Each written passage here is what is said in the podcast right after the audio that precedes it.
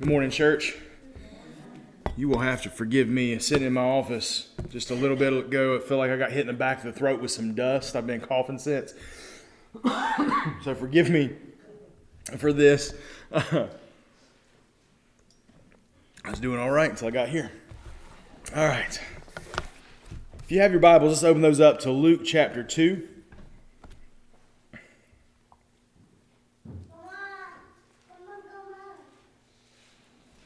That's right, my little Pentecostal back there.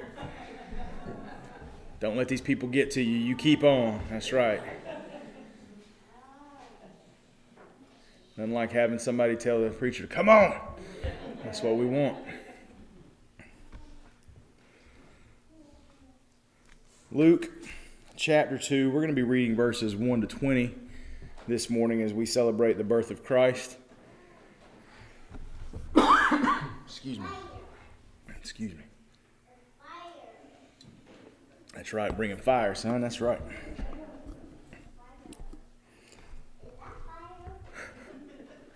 It's about to be. Let's pray together.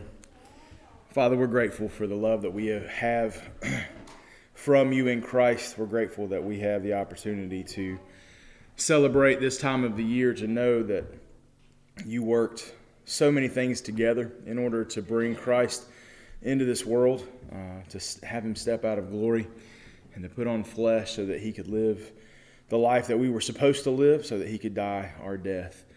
And as we celebrate that today, Lord, I pray that we would be uh, focused on you, that our hearts would be inclined to worship you, and that we would push away all distractions uh, so that we can sing your praises and listen to this word from you. Uh, Lord, we love you. It's in your Son's name that I pray. Amen. Sorry. All right, Luke chapter 2, we're going to read verses 1 to 20. It says, In those days, a decree went out from Caesar Augustus that the whole empire should be registered. This first registration took place while Quirinius was governing Syria. So everyone went to be registered, each to his own town. Joseph also went up from the town of Nazareth in Galilee to Judea to the city of David, which is called Bethlehem, because he was of the house and family line of David, to be registered along with Mary, who was engaged to him and was pregnant. While they were there, the time came for her to give birth. Then she gave birth to her firstborn son, and she wrapped him tightly in cloth and laid him in a manger, because there was no guest room available for them. In the same region, shepherds were staying out in the fields and keeping watch at night over their flock. Then an angel of the Lord stood before them, and the glory of the Lord shone around them, and they were terrified. But the angel said to them, Don't be afraid, for look, I proclaim to you good news of great joy that will be for all the people. Today, in the city of David, a Savior was born for you, who is the Messiah, the Lord. This will be the sign for you. You will find a baby wrapped tightly in cloth and lying in a manger.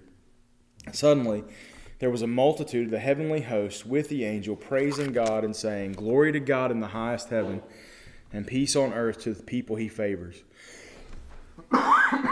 Excuse me. When the angels had left them and returned to heaven, the shepherds said to one another, Let's go straight to Bethlehem and see what has happened, which the Lord has made known to us. They hurried off and found both Mary and Joseph and the baby who was lying in the manger. After seeing them, they reported the message they were told about this child and all who heard it were amazed at what the shepherds said to them. But Mary was treasuring up all these things in her heart and meditating on them. The shepherds returned, glorifying and praising God for all the things that they had seen and heard, which were just as they had been told.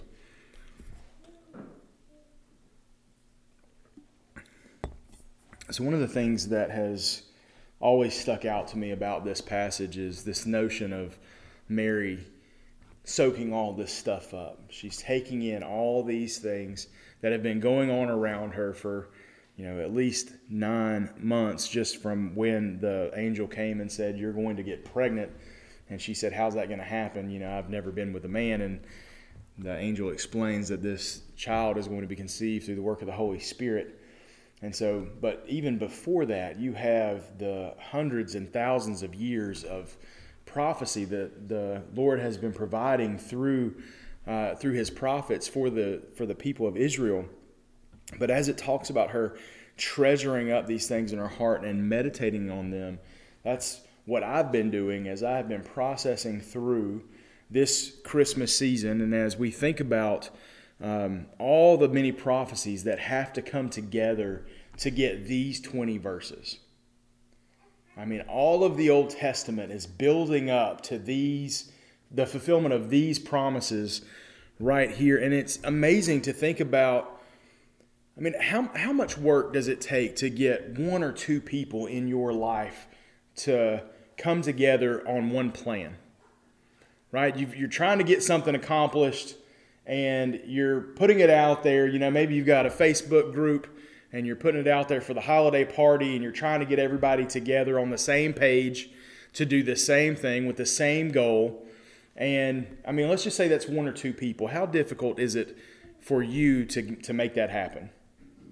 Right? That's not easy, right? It's not easy to get people that maybe have two different ideas about how this thing's supposed to go together or you know maybe you've got one person who's the organization person and one person who, who thrives in chaos and all of a sudden you're trying to put these two people together and you're trying to get them to to communicate and to work together sometimes it can be crazy and yet we serve a God who looks at all the things that had to come together in order to make these 20 verses happen and for him to organize all of this takes no more effort for him to make it happen than for him to say it. Right? He spoke creation into being, and after speaking cre- creation into being, all it took was his words, and creation comes from nothing to something. And so, as the his creation rebels against him, and as it falls apart, and he makes these promises that one would come to set all things right, for him to make this happen is of no difficulty at all. But I love to process through some of these promises that we've been given that talk to us about this coming Messiah, the one that, you know, the we've said like the prophecies and the, the supernatural things that happen in order to make this come true. Like those aren't the big deal. The big deal is that the promise is being fulfilled. And these prophecies that are coming true are the neon signs saying this is the Messiah. And so we've got several of these that we're very familiar with, most of us at this time of year. And, you know, as we think about these, you know, you have stuff like Isaiah 9, verses 6 and 7, which says, For a child will be born for us, a son will be given to us, and the government will be on his shoulders. He will be named Wonderful Counselor, Mighty God, Eternal Father, Prince of Peace. The dominion will be vast, and its prosperity will never end. He will reign on the throne of David and over his kingdom to establish and sustain it with justice and righteousness from now on and forever the zeal of armies, uh, the Lord of armies will accomplish this.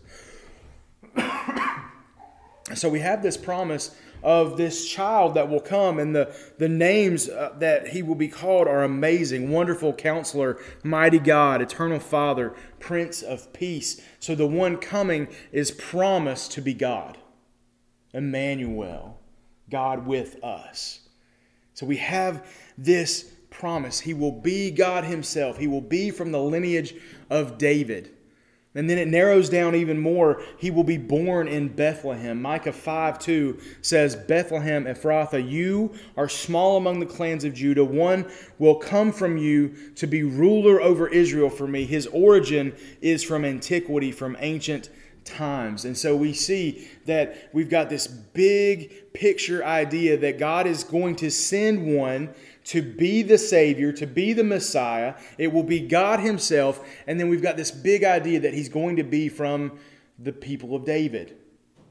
Right? So we've got this big lineage here, and all of a sudden it narrows down a little bit more because it's going to come, the, this one, this Messiah, is going to come through Bethlehem. And then on top of that, we see the government coming together to work for the prophecy in Joseph and Mary's day. Uh, it, they call together these people to come in a census. And so, even though you've got these people who would rebel against this God, who have nothing, no interest in worshiping this God, they work together for the plans of this God to make happen one of the major prophecies that says this is the Messiah. So even a pagan government works together for God's plan. And then you have the Messiah who would be conceived and delivered from a virgin. Right? Isaiah 7 14. Therefore, the Lord himself will give you a sign. See, the virgin will conceive, have a son, and name him Emmanuel. So that brings it from, okay, it could be anybody from the lineage of David, right? And that even extends back to the people of Abraham. Abraham was promised that, that he would bless the nations through his lineage. So we have the big Abrahamic covenant, and that gets narrowed down to the Davidic covenant, and then all of a sudden that gets narrowed down to people who are coming through from Bethlehem. And then on top of that, you've got this one person, this one virgin who's going to give birth to a son, and that son is going to be the Messiah.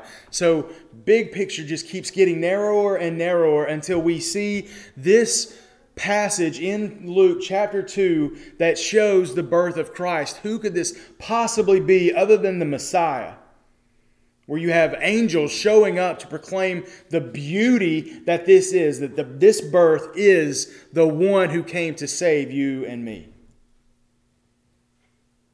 And when we think about this, when, if you think about the implications of all the things that had to come together in order to make this happen, it should lift us with all the words that we celebrate during the Christmas season. When we talk about Advent, we talk about hope, we talk about peace, we talk about joy, and we talk about love. All of these things culminate in the person of Jesus Christ.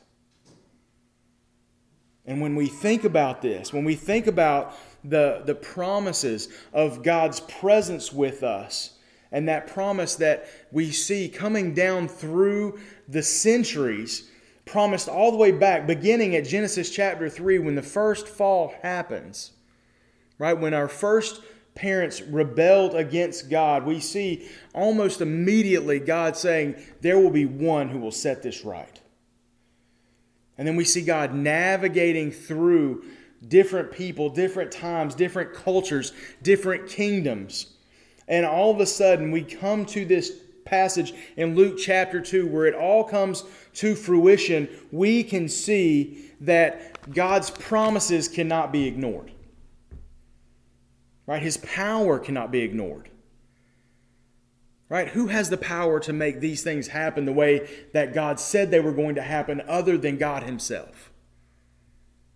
Right? Who has the ability even the most loving parent, the most loving sibling, the most loving spouse, who has the ability to fulfill every promise that they have ever made in order to keep that trust and that bond that they have with the person that they've made these promises with? Who has the ability to do that other than God?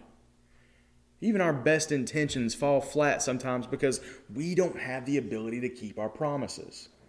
We want to, but we have limitations.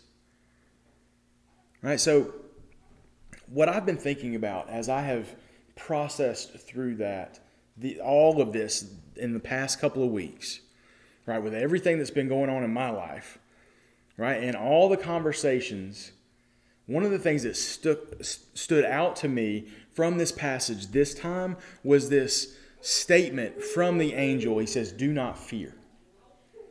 All right, angel shows up to the shepherds in the middle of the night, shining brightly like a star, and they're terrified. And he says, Do not be afraid.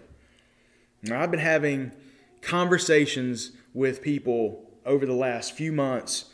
Um, I've got I've got someone near near to me that has lost a loved one this this year, and this is the first time in a long time that they have dealt with any kind of holiday season without their spouse. I've got people in my life and around me who are dealing with the loss of a job this season. All of a sudden, you know, they see, you know, what does the future look like for me? I have to do something different than what I've been doing over the last several years. Right? I know people who have either there. I know a couple specifically. I, I talked to the husband uh, a couple of days ago. A young couple down in Florida. They're in the process of losing their marriage. And just out of nowhere, it just fell apart. And so I'm talking with him, and he, you know, he's not wanting this to happen. He's pursuing after his wife, and she's just not interested. And so all of a sudden, he finds himself facing his worst fear, which was being abandoned.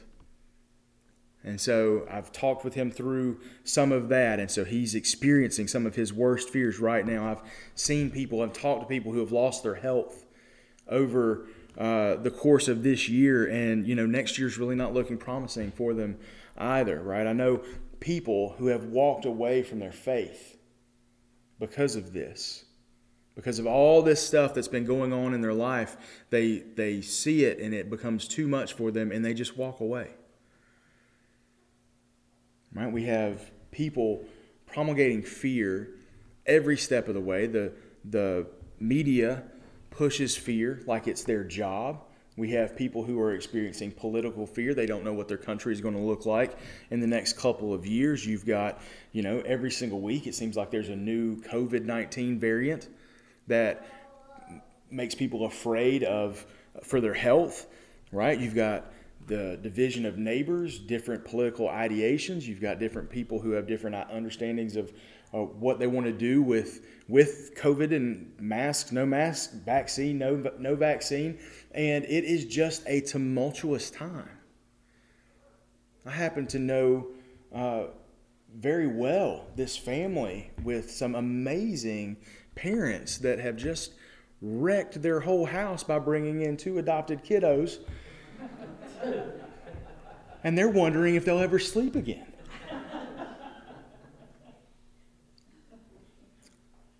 But fear abounds in many different ways, right?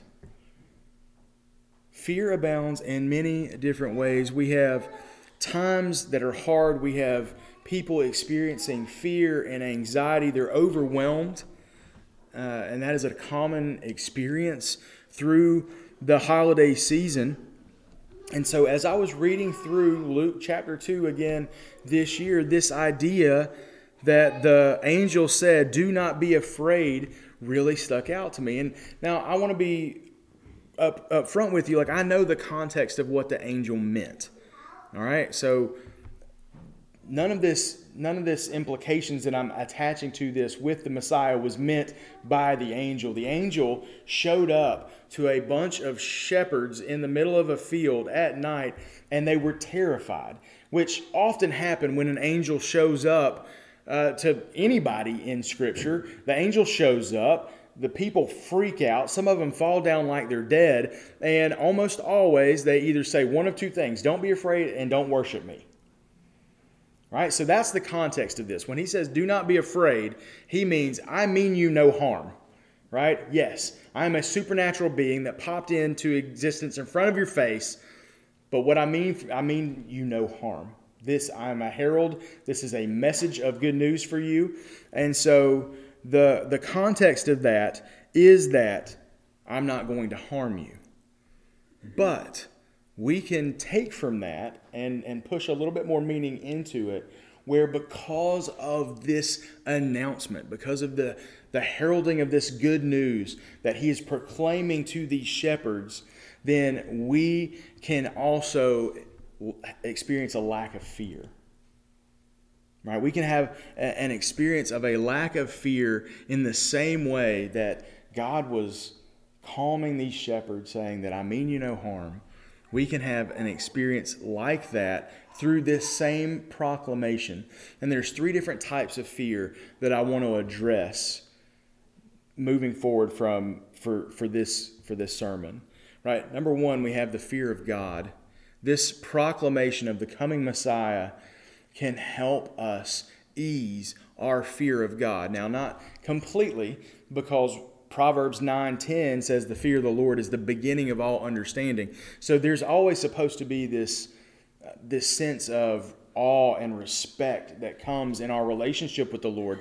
And so we don't ever get to be completely unafraid of God, but because of the coming Messiah, we have one that has come to live the life that we were supposed to live. He will eventually die the death that we deserve, and he will raise again on the third day taking care of sin and death for us forever. And so, therefore, Now we can have relationship with God the Father that was uh, denied us because of our sin.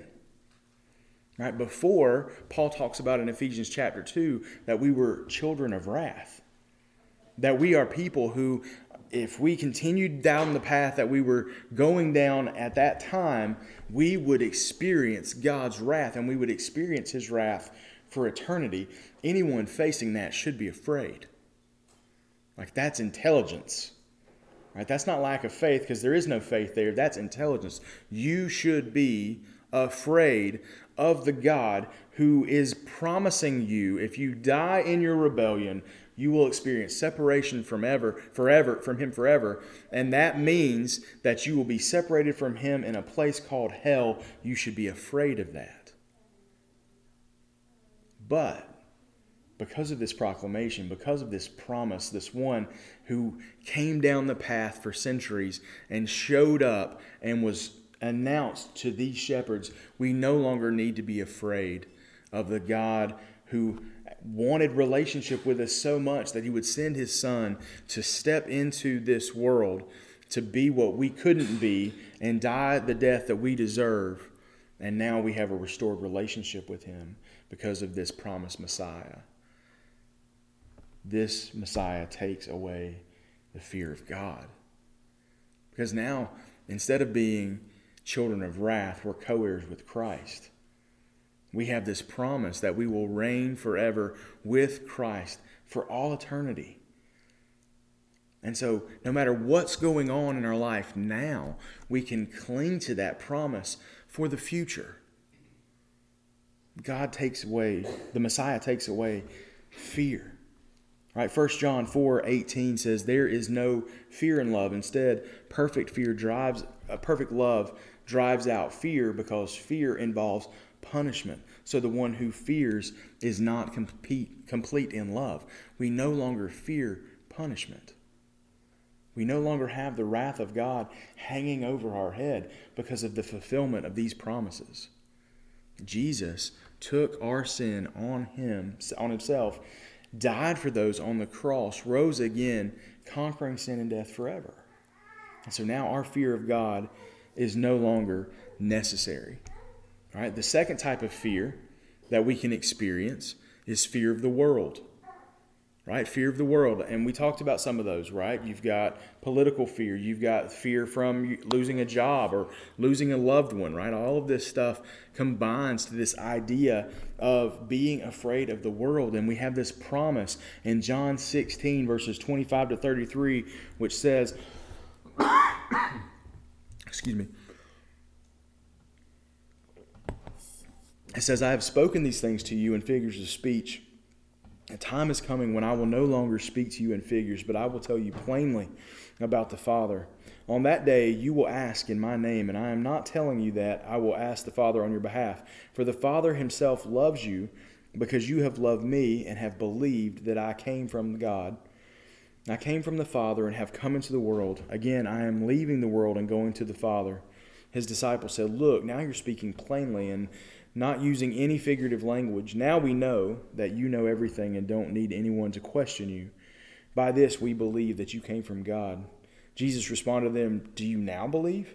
Indeed, an hour is coming and has come when each of you will be scattered to his own home, and you will leave me alone. Yet I am not alone because the Father is with me. I have told you these things so that in me you may have peace. You will have suffering in this world. Be courageous. I have conquered the world. So, another type of fear that we have conquered in the coming of Christ is the fear of the world. What can the world throw at us that is overwhelming to the power of God? Nothing. Absolutely nothing.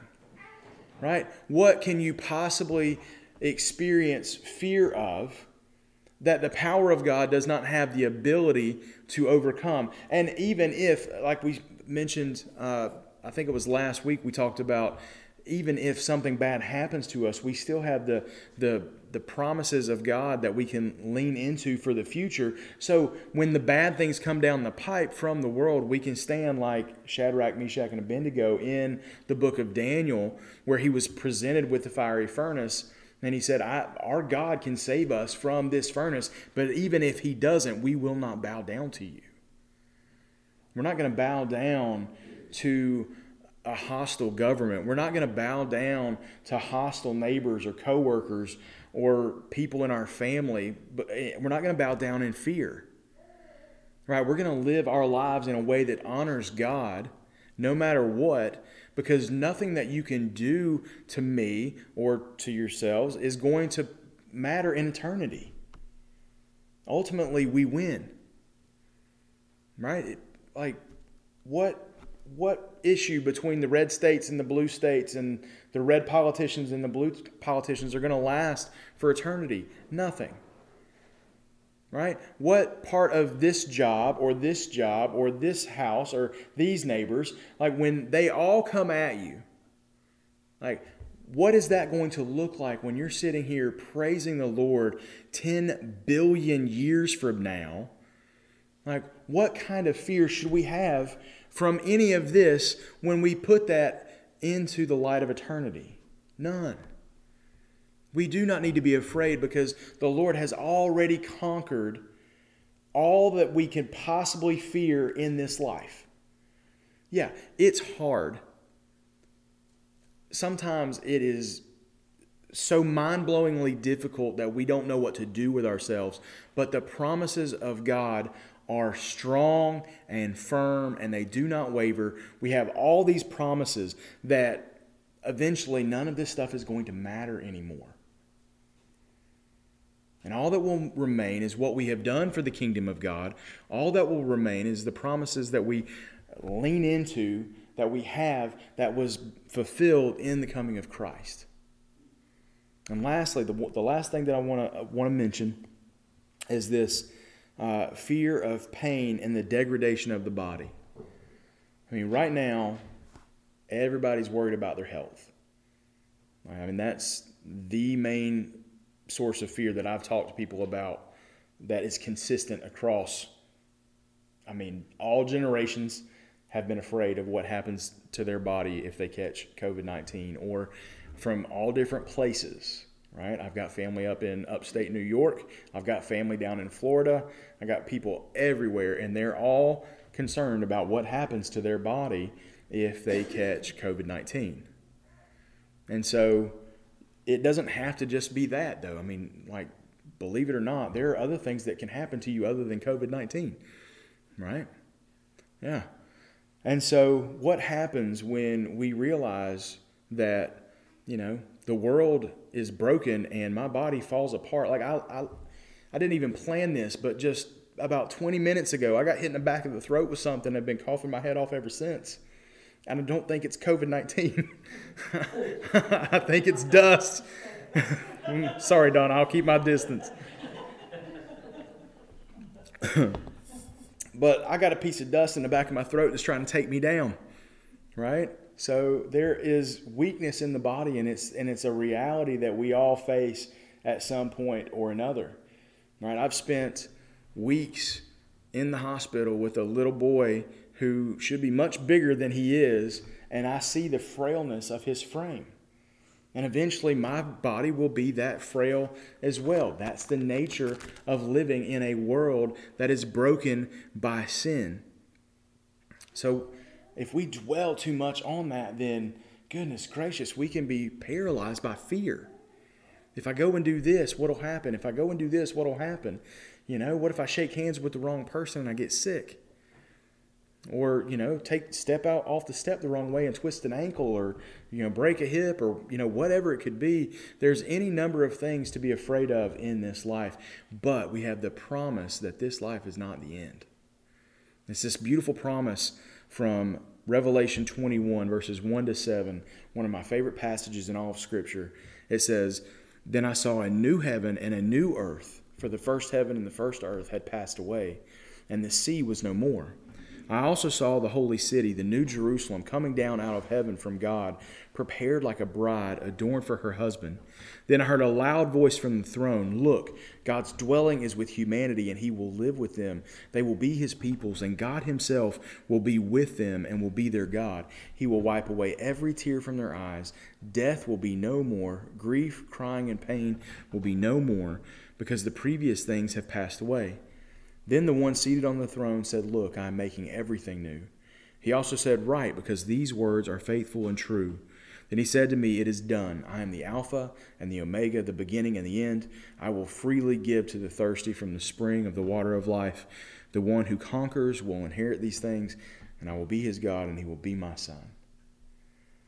Now we have this beautiful promise of what's to come, and this life is not the end this life is not even worth comparing to what's coming for us in the second coming of Christ or when we die and go home to be with Him. Like, what, what could we possibly be afraid that's going to stand up to this promise of God where there will be no more death, no more grief, no more sin? Right, we will get to spend eternity face to face with the God who loved us enough to fulfill all these promises with the coming of Christ and we get to look back at all this stuff that we were so afraid of in this life, and we get to think, man, that that what, 90 years? Man, that was nothing. Right? The Amazing Grace says, you know, when we've been there for 10,000 years, bright shining as the sun, we've no less days to sing his praise than when we first begun. Right? This 60, 70, 80, 90 years, whatever it is that you've got, as hard as it may be, and I'm not saying it's not hard. I'm just saying that why like don't cling to this life, cling to the promises for the next one. And live in light of those fulfilled promises. Like what else could God like I love my kids so much to sacrifice any of them for anything seems crazy to me.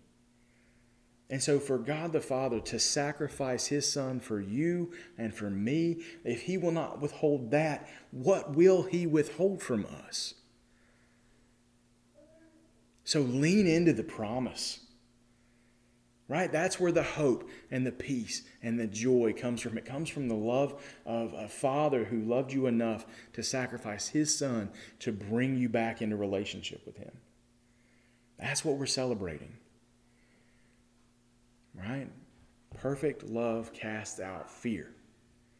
And so, my challenge to you here today is to lean into that love, lean into those promises, to honor God with everything that you do, all the thoughts and decisions that you make, no matter what the fear may be on the other side of that. Lean into doing what He has called you to do, honoring Him because the promises are true and they will never end.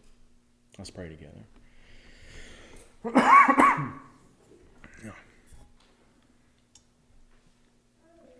Father, it's my desire that we would be people who are mindful of your promises, mindful of your power, mindful of knowing that anything that you have put before us, Lord, anything that you have uh, told us would happen would come true, Lord. It will because of your character and your nature. And so, Lord, you loved us enough to send Jesus to die a death that we deserve and to overcome sin and death on the cross by rising again the third day. And so, with those promises being true, we should trust that all your promises are true, all these promises of the future. And we should live our lives in light of those promises yes, this world is full of difficulty, it's full of complication and strife and brokenness, but we should take heart because you have overcome the world. Help us to remember that as we go from this place today. Lord, I love you. It's in your Son's name that I pray. Amen.